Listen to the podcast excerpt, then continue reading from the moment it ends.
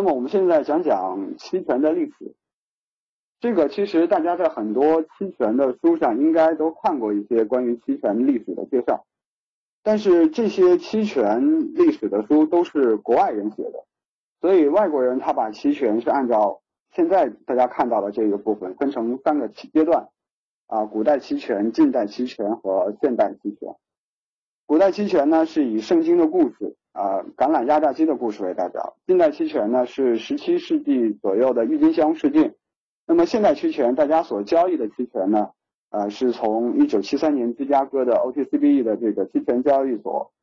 而来的。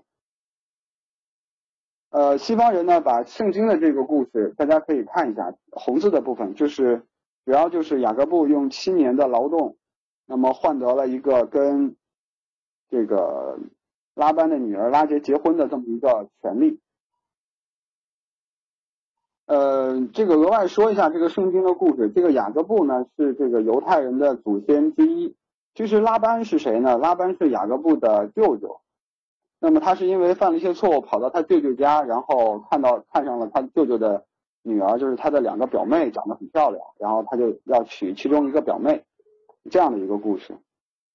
那么他所做的劳动呢，其实是放羊。呃，这个呢是古希腊的数学家和哲学家泰利斯的这个故事，是他通过他的知识预见到第二年橄榄是要丰收的，所以他提前呢收购了很多的这些这个橄榄压榨机的使用权。那么通过第二年橄榄丰收了之后，大家都需要使用橄榄压榨机，那么他行使这个权利之后呢，获得一大笔钱。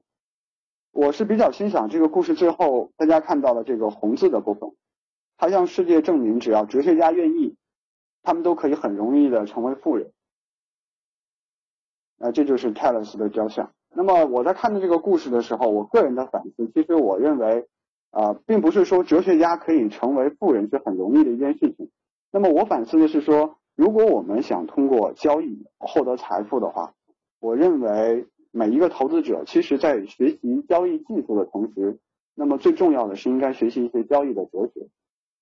那么，只有我们通过这种交易的技术上升到了交易的哲学的层面的时候，我们对于交易的理解才能够让我们稳定的在这个市场中获利。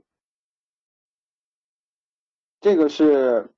呃十七世纪的郁金香事件的一个故事，大家可以看一下。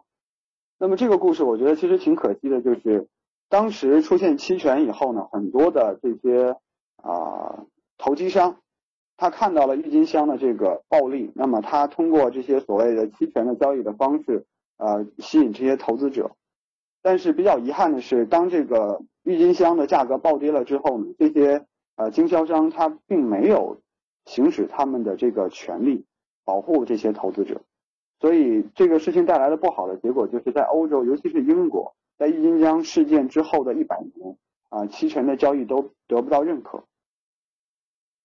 那么这个就是我们现在听到的，大家都听到的这个 OTCBE 的啊芝加哥交易所的故事。那么这个我们啊不讲太多。那么我想想讲一讲，就是中国，因为看了这些故事之后，我就在反思，我说，那中国五千年的历史博大精深，难道就没有期权的例子可以可以出现吗？那么我后来我发现，哎，中国的军令状其实就类似于中国的古典期权。那么最经典的一个就是我们讲讲三国中关羽、马谡和诸葛亮的这个故事。其实三国中很多人都立过军令状，但是这两个故事是非常的特别的，因为要打仗了，马谡和关羽都要去参战。那么马谡的故事就是失街亭，关羽呢是失守华容道，放走了曹操。这个故事大家看三国肯定是非常的清楚的。那么我们理解一下军令状，其实军令状类似于就像是我们卖了一个麦田，是什么呢？是说我要去打仗，那么我给你一个权利，就是如果这个这场仗我输了的话，你有权利砍掉我的脑袋。那么我们看看，对于诸葛亮来讲的话，关羽和马谡都没有完成任务，但是他们的结果却是不同的。关羽呢不行权，马谡呢行权，为什么呢？因为关羽放走了曹操，才形成了三国鼎立的这样一个局面。那么诸葛亮其实已经算到了这样一个结果。那么对于关羽放走曹操来讲，对于蜀国是有利的，因为只有放走了曹操，形成三国鼎立，才不会让东吴过分的强大。但是马谡就不同了，马谡守街亭，街亭对于蜀国来讲是非常重要的要塞，街亭丢掉之后，对于蜀国来讲损失巨大。